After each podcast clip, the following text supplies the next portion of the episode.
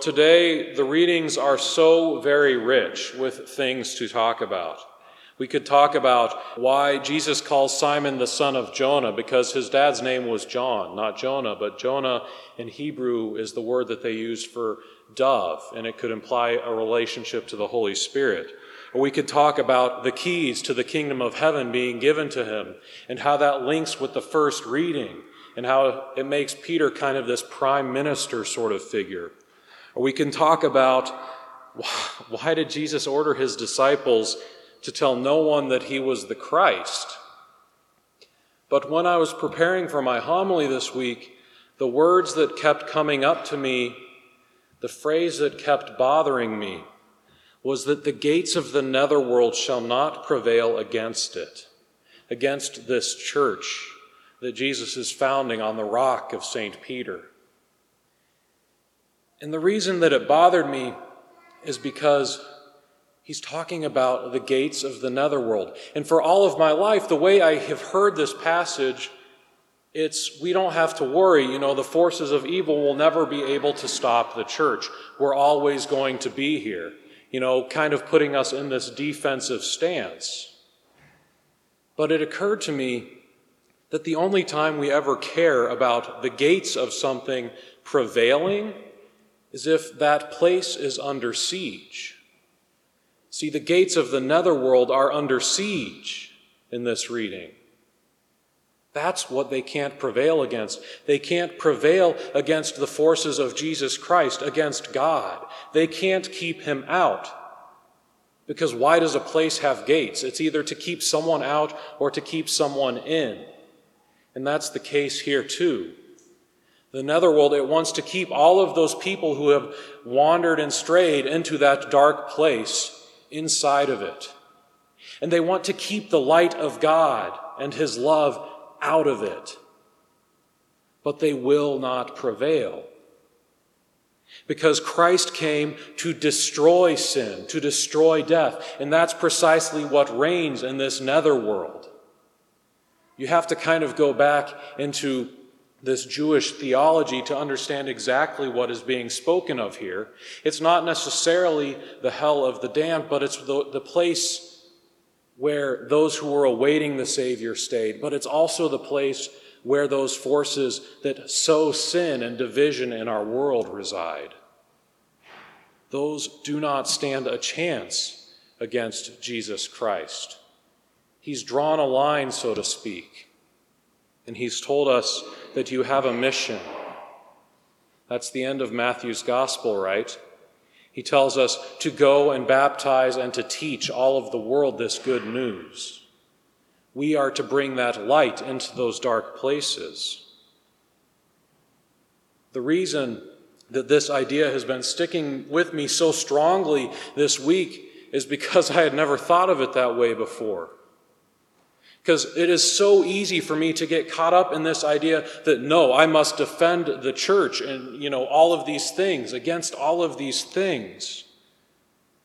And yeah, I need to lift her up. I need to be virtuous. I need to give this good example.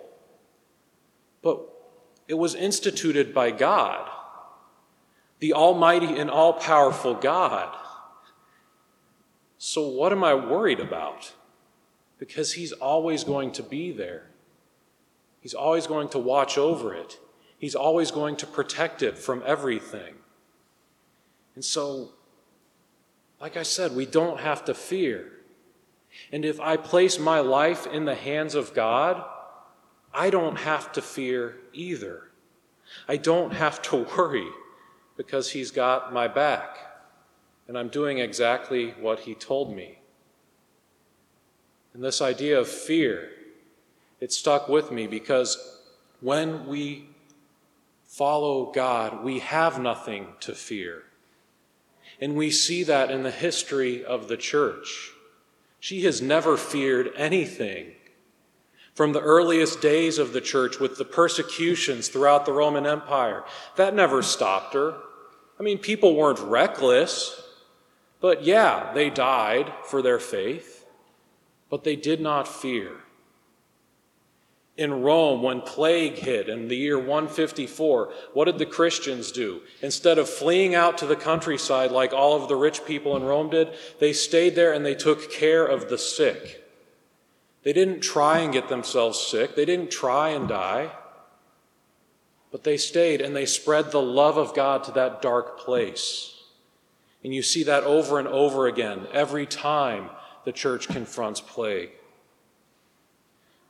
we see that when the invaders from the Islamic countries came in the Middle Ages, the church stood there and said no and did not fear what might happen. We won't get into the Crusades and all that, but even that is an example of it. When we had the Protestant Reformation and the English Reformation, Reformation, lots of people lost their lives, but the church never feared and she stayed there and held her ground against these dark forces that were trying to destroy her. When in the eastern countries, in Japan and China in the 1800s, you had all these horrible persecutions against Christians, what did we do? We kept the faith. We endured it. Like I said, people weren't reckless, but they did not fear because God was on their side. I can go on and on with this. You look at Nazi Germany and the church standing against her. Maybe we didn't always see it, but she was there saying no to them. We saw it against the communists in Russia and in China. The church said no. Maybe she went a bit underground, but she was there and she did not fear them. We, we had the Cristeros movement in Mexico because that government outlawed Christianity. What did we do? We stayed and we fought for our faith because we did not fear the forces of the netherworld, because we knew that God was on our side, that He's got our back no matter what happens to us.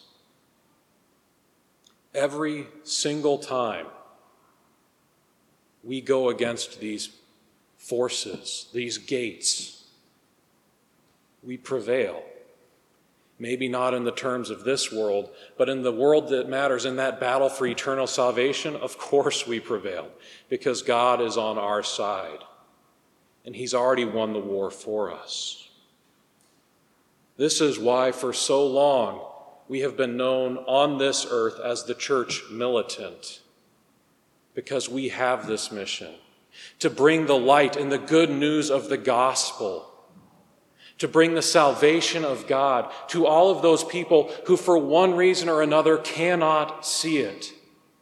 To bring the joy and the love of God to those people who are afraid, who have fear, who don't know what to do next because they don't know where they're going.